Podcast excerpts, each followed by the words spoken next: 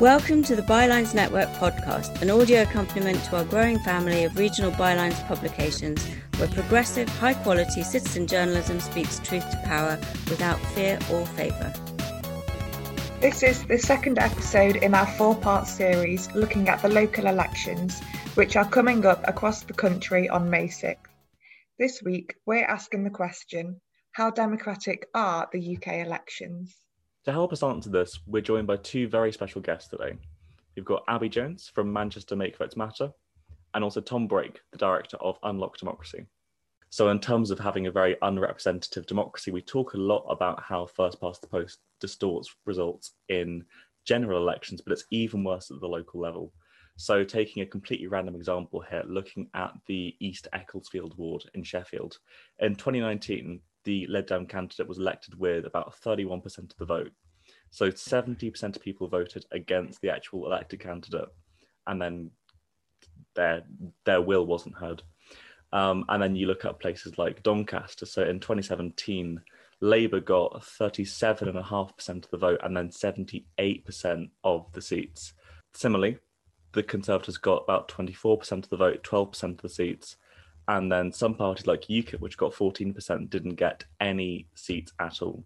So we've got a really unrepresentative system at this level, which is going to potentially lead in similar ways. We talk a lot about how our general election system isn't very democratic, but we rarely talk about how it impacts our local elections. Here to talk to us a little bit more about that is Abbie Jones from Make Votes Matter Manchester. So, thank you very much for joining us Abbie Jones of Make Votes Matter Manchester. So we're talking obviously mostly about the local elections, which are coming up on uh, May 6th. Maybe you could just outline for our listeners what Make Votes Matter is um, and what it does, and also how you got involved and how and when you, you founded the Manchester group and what you've been doing um, since you founded it. Sure thing. Well, thanks so much for having me over, Katrina. This is this is super exciting. I love talking about uh, PR and and Make Votes Matter. Uh, so, Make Votes Matter is a cross-party organisation uh, campaigning to change the voting system in the House of Commons to a fairer system with proportional representation, or PR. Um, it is a national organisation, but a lot of its outreach to the public happens through these local groups that are run by keen volunteers. And that is how I, I came to be involved. I'm one of the, the keen volunteers that runs the, the Manchester local group.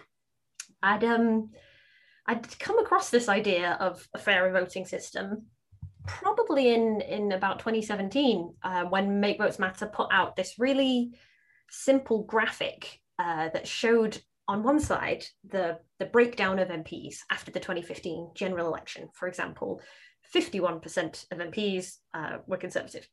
And next to that showed the breakdown of how people actually voted in the same election, showing that only 37% of people had, had voted for Conservative. And that blew my tiny mind. I, I wasn't that political at the time, and it, it hadn't occurred to me, to young me, uh, that a party could get 51% of, of the seats uh, when only 37% of people voted for them. That made zero sense to me uh, because that would have to mean surely that some votes are worth more than others. Right. So I started following Make Votes Matter at that point to, to learn more. And um, in spring of 2020, fast forward, uh, when I suddenly found myself with some spare time, as did a lot of us, um, I started getting more involved. And that's when I, I reached out to other interested folks in the area. And that is how the Manchester local group formed. And between us, there are supporters of, of political parties sort of right across the spectrum, uh, as well as those who don't support any of the current uh, parties. Uh, I think, I mean, given that we're trying to focus on the local elections, but it would be kind of nice to do a bit of a rundown of, of the different types of proportional representation anyway, if you don't mind. Certainly, yeah. Um, there are a few. Yeah, I should probably before I start should make that clear, like you say, um, that when I talk about proportional representation and when Make Votes Matter talks about proportional representation, we're not advocating for a, a specific system. There are many types of voting system. Some of them are proportional and fall under that umbrella, and some of them aren't. And so to just be a, a, proportionally representative system, all, all that that means is that the number of seats that a party gets in an election uh, roughly matches the proportion of votes that it got. So if a party gets 40% of the vote, they get 40% of the seats, which, as I mentioned uh, a little bit earlier, talking about my realization uh, that our current first past the post system doesn't do that. It doesn't ensure that at all. Right. Um, so a few systems that do do that. Uh, for example, there is uh, the list PR, uh, which was the one that was that is used and, and, was used by us in the European Parliament elections, um, as well as quite a lot of uh, Western Europe, the Netherlands, Spain, most of the Nordic countries. Um, is probably the most popular of the uh, the most used of of the PR systems. And how that works is rather than electing one person per area, as we do in our constituency, say, uh, in first past the post, each area, imagine it as being a lot bigger, and you, instead you're electing a group of MPs um, in a bigger area that closely reflects the way that that area voted. So for the European elections, we voted in regions in England at least. So where I am in the Northwest, for example, we could vote for eight uh, members of the European Parliament, and people voted for the party that they wanted. And candidates from those different parties were sort of allocated those eight seats to roughly match the proportion of votes that the party got. So in the Northwest, I think that was three Brexit, two Labour, two Lib Dem, one Green. And that means that in each area, um, it is by definition uh, proportional. So that's one, one way to do it. Um, a maybe a disadvantage of that system or a reason that some people don't like that one um, is that you're often uh, voting for a, a party, not a person. Uh, and people sometimes often prefer to vote for, they feel that extra accountability that you're voting for a, a candidate, a person that you believe in. Um, similarly, uh, with this, the list system, because the areas are so big, you don't necessarily have that strong constituency link. There isn't, you know, one person there to represent you and your area, your community. And it, of course, when, when you're dealing with parties like that, it's not great for anyone who's running for an independent. So there's some of the cons, but obviously big pro is that it's proportional and that your vote definitely counts. Um, another one is uh, mixed member proportional, MMP, also called the top up system. And that is used in um, Germany and in New Zealand uh, as of fairly recently, and in the Scotland and Wales parliaments. And it's called a top up system because voters have uh, two ballots essentially. One one of them's for a local constituency, and it works pretty much just like our current first past the post system does. So there's one person in your your local area represents you. Everybody does that, and you you kind of get you know your first past the post results. Um, but people also have a second ballot, and that counts nationally towards a set number of additional MPs that are there to keep things proportional. So what happens is that you have your two votes they look at the breakdown of the constituency votes. And again, that would look kind of just like our first past the post one. And then they top up the number of MPs in each party using the those sort of second votes.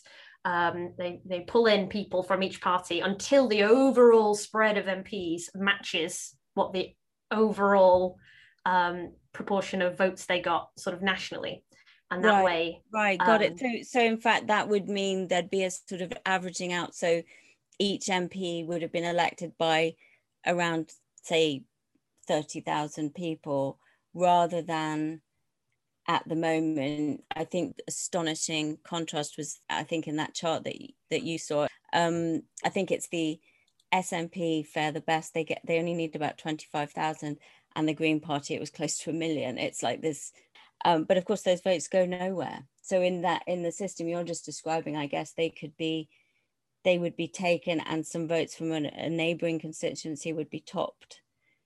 That's right. Yeah. So yeah, even if form another, yeah, no, I get yeah, that. even if you're in a very a very safe seat for a party that you that is isn't the one that you you'd want to vote for. Right which um, a lot of seats around here are yeah. Absolutely yeah we can definitely go into sort of safe versus uh, marginal seats uh, at some point. But yeah so even if you're in a very safe seat um, you know that your vote still counts, even if it doesn't count in the constituency, it will still count to the national uh, average. And therefore, you can, with some, with much more confidence, vote for, say, a smaller party, say, say like Green. If if Green doesn't stand a chance in your constituency, say, you can still vote for them, and that will still count towards the overall uh, makeup of the uh, what about the sing? Is it the single transferable vote? That's the one we hear a lot about. Is that what they use in Scotland, or is that? That one um, they do use. Uh, I think in part. I can't remember whether it's the local or the. I think there's some part of Scotland that needs to that uses AMS, the top-up system that I just described. I think is for the nationals, and STV for other elements of it. Uh, STV is used in the Republic of Ireland. Uh, they they've been using that since 1920, since their since sort of independence in Ireland, um, and in fact they've had two referendums since then, uh, saying should we abolish STV, single transferable vote, and switch to first past the post. And both times there has been a resounding, no, we're we're good. Let's let's keep this one that we have. This is working for us very well. So STV um, is probably I always get nervous trying to explain this one verbally because it's probably the one of the more complicated ones, and it, I can definitely recommend some great resources of YouTube videos that explain it very well with a couple of charts. But I'll do my best to to say it verbally. Um, so a single transferable vote um, works by instead of one person representing a smaller area, like in first past the post, you instead have a, a bigger area and vote for a small team of, of representatives, maybe four or five, depends on how big the area is. Uh, and instead of ticking one box um, on your ballot paper, voters instead rank their chosen candidates. So the person who you, you know, your first choice, you put a number one next to their name and, and so go, go down the list. And those preferences are taking into account uh, to choose candidates that reflect people's first choice. And then if needed, second and third choice so that those four to five candidates that you select, for example, broadly reflect what everybody wanted. And that would stop a situation like you, uh, like you said, where there's, you know, um, really it's neck and neck and there's only one winner, even though uh, in your constituency you describe essentially the same number of votes, more or less. In this way, there is someone in your area who you wanted, whether they were your first or, or second choice, perhaps. Yeah. Um, but everybody has somebody in their local area that they uh, that they feel represents them. Um, you get to keep that constituency link, of course, and you're voting for a candidate for a person, not a not a party. So a lot of people maybe that's a, a pro uh, of, of STV against, say, something like party list systems. Brilliant, and and actually, it's interesting. I mean, one of the things that struck me when I found out um, it is that there are, in fact, only two countries in the whole of Europe that use the first past the post system, aren't there still? That's right. Yep, there is us and Belarus. Which it sort of says it all, really. yeah, yeah, real, real icon of democracy there. Yeah yeah it's um and it, yeah it's really it's, good club to be in. so it seems in in, that in the general elections it actually funnily enough favors at the moment the scottish national party above all others but only within scotland of course because that's the only place they run. But in the rest of the uk it, it heavily favors the conservatives and then it also does favor other bigger parties doesn't it? So and it, right. it reminds me of everyone's confusion over the electoral college system in the States when we were all glued to the election back there back in November. Um, it, there's some similarities there that you can you can win the popular vote by millions and still lose the election. Just doesn't seem right um, yeah, that's happened in the UK. Um, I know that that like it, it, there was a lot of eyes glued to the screen on as to whether that was going to happen in in the US, but that's actually happened in the UK twice. Um, in since 19, I think 1951. Has it? Uh, yeah, I believe in 51 Labour got more votes than Conservative, but Conservative got the most seats. Uh, and again in 74 four, I want to say, uh, sometime in the mid 70s.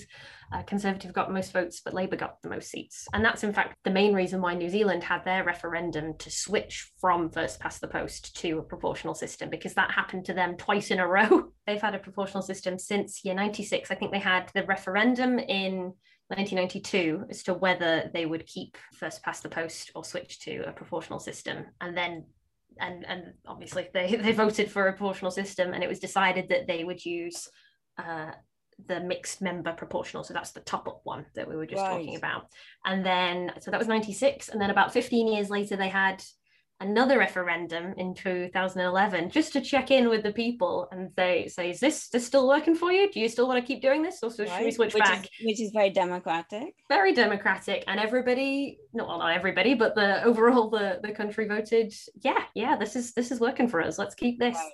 one of the things that's been talked about recently of course is and i hadn't realized this but the, the mayoral races as in the ones as rachel last week clarified they um, there are different types of mayor, but the ones like in Manchester, the big city mayor like Andy Burnham, who has a lot of responsibility, and it's a it's a straight that isn't first past the post, right? You're just voting for who you want as a candidate. Yes, that is first past. So what is that system? It's that system. It's a tricky in between one. I can see why it's, oh, it's confusing. Okay. It's so it's not a proportional system per se, um, but it's not first past the post either. It's called the supplementary system.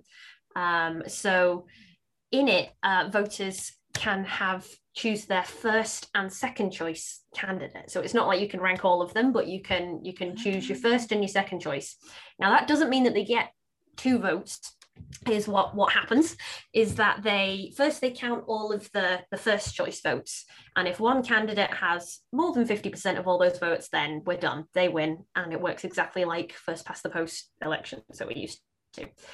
But in case that doesn't happen there is a, a fail-safe. Say um, for example since we're making all my examples manchester based uh, say uh, a Labour candidate gets 40% of the first choice votes. And for example, the Conservative candidate gets maybe like 38%, uh, and the rest to other parties. In this scenario, no one has the support of most of the voters. Um, so what happens is the other candidates that aren't in the running from those top two are eliminated. And for anyone who voted for them, we discount their first choice for the eliminated candidate and look at their second choice. And if uh, they had Labour or Conservative for their second choice, then these are counted instead of that first vote for, for the eliminated candidate. Oh, and so the outcome kind of looks the same as first past the post in that there is one candidate winner at the end. Uh, but the only difference yeah. is through this method, you can be certain that the person elected has the support of most of the voters, whether through, it's their, through their first or second choice. Oh, thank you for explaining yeah. that. It's very interesting. And the other interesting about that is the reason it's been in the news a bit is that I understand that the current Johnson Conservative government are looking at abolishing it. Is that right? That would be correct. Um, yeah, uh, they. I think it was in their uh, manifesto that they support uh, first past the post um, and therefore i guess it's in their sort of mandate that they could um, they could abolish it they could change it without having a, a referendum or any other kind of right. vote on it. And interestingly it, it would it would also give them again an advantage. Like they are the big winners nationally under first past the post aren't they? Both locally and it, um, in general elections, I, be, I believe. That's right. The, it's, it's sort of yeah. weird as to why that happens. I know it's not super clear. Um, so I guess why, why does it happen that the um, that there is this sort of bias uh, towards the conservatives is because systematically first worldwide this is not just a uk thing systems like first past the post have this sort of right wing bias that on average produce parliaments that are more right wing than their voters. So in the UK, for example, in 19 out of the last 20 general elections, most people have voted to the left of the Conservatives each time. Um, whether that for any of the sort of left wing parties, yet 60% of these elections resulted in a Conservative government. And that doesn't really add up. And that's because, in the UK at least, due to underrepresentation of left wing votes that sort of pile up in urban areas. So, what I mean by that is, say, around the world, votes for left wing parties pile up in these huge majorities in, in urban industrial areas like Manchester, while right wing votes tend to be more spread out across the suburban and, and, rural areas and therefore can win more seats with the same amount of votes. So.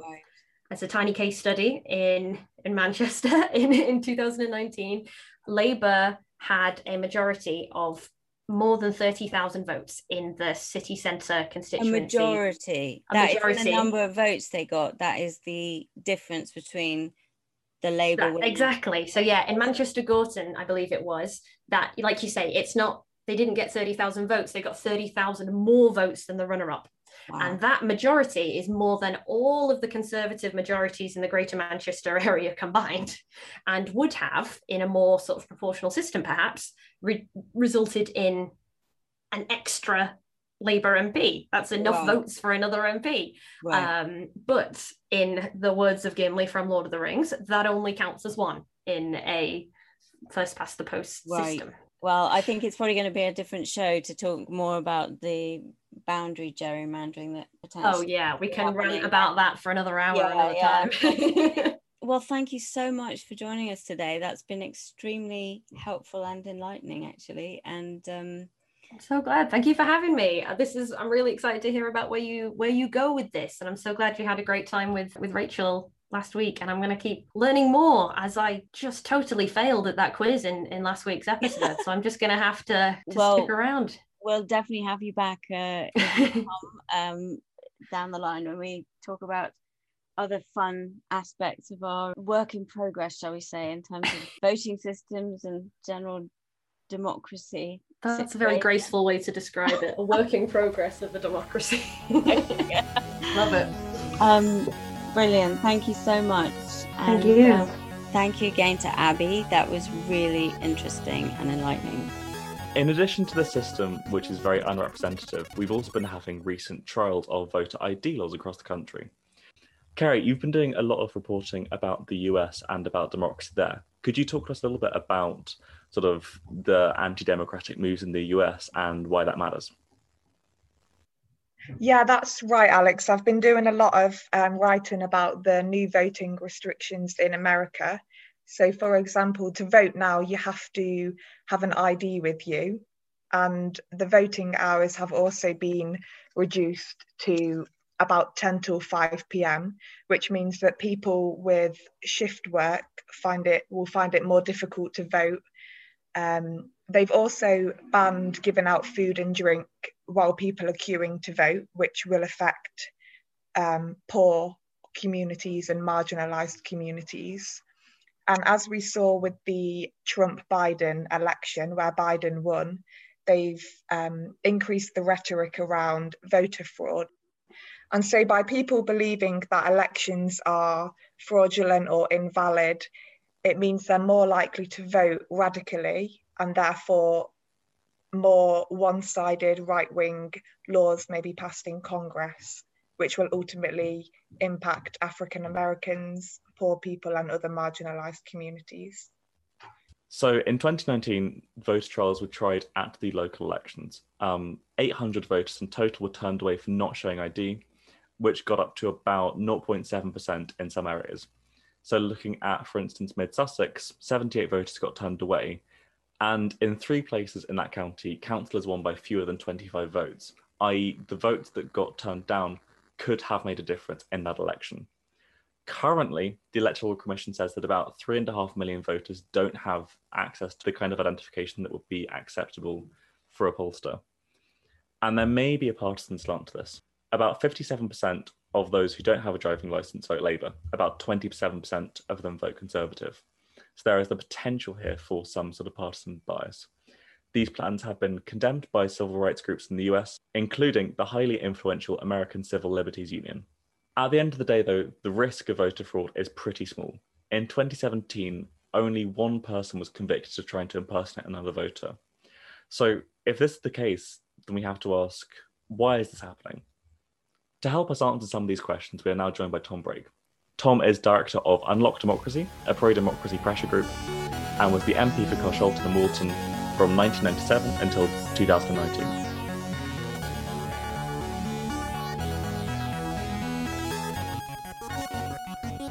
Thank you for joining us, Tom. Thank you. A pleasure, Alex. So, we are trying to answer this essential question today of are our local elections democratic? And obviously, this is a big area of interest for you. So, we thought we'd kind of come to you for this. Well, it depends, I suppose, what your definition of democratic is. So, if your definition of uh, truly democratic elections is that people have a choice of candidates there is no interference, perhaps no fraud taking place, then yes, our local elections are truly democratic. However, if your definition is slightly more extensive than that, in other words, when people vote for uh, particular parties, do they actually end up having their views represented in terms of who gets elected? Or, for instance, do they elect people who who have the power to then take action on their behalf, I would question whether, in fact, we have local elections that are truly democratic. Yeah, absolutely. I, mean, I was actually looking at Doncaster the other day, um, 2017. I think Labour got 37% of the vote, um, got about 78% of the seats, and it's not necessarily the best system. But obviously, you've been doing a lot of work with this recently you released a report the other day, actually, um, local government in England, 40 years of decline, looking at some of those issues. Could you talk a little bit about what's in that report and what you found out about local government, local democracy in that process? Sure. Well, I suppose the, the, the fundamental finding from the report, as the title suggests, is that over the last 40 years at least, and this has happened under successive governments. It hasn't been just one particular political party in government that has done this. Local uh, councils have seen their powers diminished. And this is reflected in a number of ways. So, for instance, Uh, there was a period when councils were the main providers of affordable housing. Uh, and that was changed. And the argument then was that local councils were far too large and distant from those who needed affordable housing. And it was much better to break it up and, for instance, hand over those responsibilities to housing associations. Now, of course, what's happened is that housing associations have become very large. And unlike when a local authority provides housing, housing associations now are not really based in any particular area. So the, you can have a housing provider who's providing providing housing both at one end of the country and another.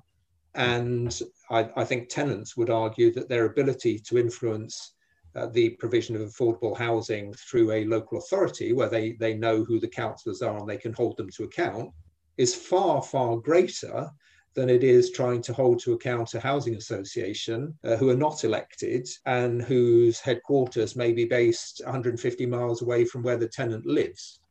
Our report also highlights that uh, what we've seen in the UK, just in terms of the number of councillors who are elected, that number is shrinking year on year. The UK has fewer councillors uh, representing local residents than any other country in Europe. And also the degree of autonomy or independence that uh, the UK has in terms of its local government independence is uh, has far less autonomy than virtually any other European Union country, where local councils have more powers and more responsibilities and less interference from central government. What is very clear in this report is that the more autonomous, so the more independent local councils are across Europe, the more people trust them. So we're in the opposite position where our councils have very little autonomy and they're less trusted. And it's been a huge change. As you say, it's 40 years of decline. And obviously, you have tremendous experience here because you have been a councillor up until 1990. Am I right in that? And then obviously an MP from 97 until 2019. So I guess over that journey, how have you seen the role of councillor change from the 90s to now? I had two periods as a councillor. Okay. So I was both a councillor in London Borough of Hackney and also then in the London Borough of Sutton, and then a member of Parliament, as you said, and I mean, I've always had close connections with the local authority anyway. In my constituency office, I often had working for me people who happened also to be local councillors on Sutton Council. So I've already had a always had a strong connection, and my wife works for a local authority as well. So I've been well plugged into this network. And what I've seen is that another change that has made a fundamental difference is the the cabinet system where one councillor in effect with a very small group of councillors around them uh, is taking decisions, leaving the other councillors as backbenchers who, if they're lucky, might find out about uh, things that the cabinet are doing. And if they're lucky, they might get to vote on the issues the cabinet are deciding.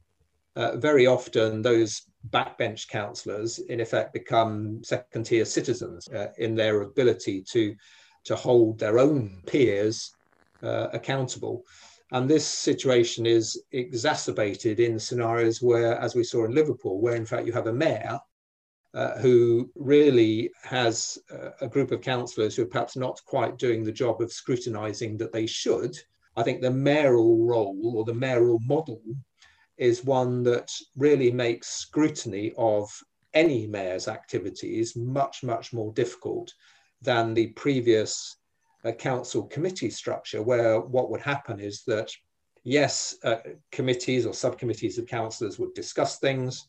They would then come up with a recommendation that was then brought before the whole of the council, and all of the councillors of all political parties were then party to the debates and voted on the, the key decisions that the council took. And I think from a democratic point of view, that is healthier than those decisions being taken by a clique uh, who often it is hard to, to hold to account. And returning back to that issue of the local elections coming up, you've been doing some work recently as well on the electoral integrity bill that may be coming up. Do you think that this bill has some potential for good, or do you think that it's just going to disenfranchise more voters, or is it a bit difficult to say? Obviously we don't know we, we, we, haven't got the bill yet so we don't know what's going to be in it but we have uh, had sort of advance notice of some of the things that we'd expect to be in it. And the most obvious one of those is this question of voter id and there is a worry there that this will mean that people who don't have identification or for instance young people living at home perhaps haven't got a passport fewer young people are now taking the driving test might not actually have a form of identification. There may be older people, for instance, who have never had a passport, um, uh, either never had a driving license or have had, had to hand their driving license in after they reach a certain age, who again might not have access to identification. And this might lead to some ugly scenes at polling stations where people turn up expecting to be able to vote um, but are turned away uh, because they don't have identification. Uh, what I want to hear from the government is, is really what impact they think this will have on voter turnout. The experience in Northern Ireland when they introduced uh, voter ID uh, was that in all of the subsequent elections, there was a drop in turnout. Here, the government have said that there will not be a drop in voter turnout with the introduction of voter ID in our elections here. Well, I can't understand how they can make that assertion because the actual impact on Northern Ireland was a drop in voter turnout in all of the elections that took place uh, afterwards. I'd much prefer the government to invest in a known problem, which is why are 9 million people not on the voting register, to get many more of them registered so they can take part in elections that would be, in my view, uh, a good use of, of government money and effort rather than a, a policy which, frankly, is going to depress voter turnout and doesn't really seem to be being introduced for any particular reason. There are suspicions, of course, about the reasons, and this is something that is a very, very live topic in the US at the moment, yeah. uh, where there are a number of cases fighting proposals that are similar, which they believe in the US would have the effect of depressing voter turnout, particularly amongst minority voters. And another policy which has been discussed quite a lot recently has been potentially getting rid of the supplementary vote system for uh, metro mayors, for police and crime commissioners. Obviously, SV isn't perfect, but do you think that we should at least be sticking to it and trying to expand that sort of vote switching? Because, of course, you were in government in the coalition when AV was big on the agenda and tried to get passed via referendum. So, do you think we should be trying to at least go for those sorts of forms of voting rather than trying to make it less representative? There's no other country in Europe that uses first past the post No. for uh, Westminster style elections. It depresses me that in the UK, we are moving towards reinforcing the position of first past the post when clearly what it does is it ends up electing people on a, in most cases, on a minority of the vote. I'm not sure that that is very healthy, a very healthy democracy. Uh, and I don't quite understand. And clearly, I'm afraid the government have made a, a political calculation that this is to their advantage. I can't see why else they would be doing it. I'm not aware there was any demand to change the system Right. from anywhere. There's not a groundswell of opinion that says, you know, we want first past the post. What, what the political system should do, our, our voting system should do, is work to the advantage of the voters so that the voters get elected representation as close to their views represented as possible. And first past the post clearly does the exact opposite. And rightly, other countries uh, in Europe uh, have moved away from that system. We seem to be the only country that believes that this is the way forward. And then to sort of go to that billion dollar question of, well, what can we do if the government isn't willing to legislate to make things more democratic? What avenues, what levers can we pull to try to make these local elections more democratic?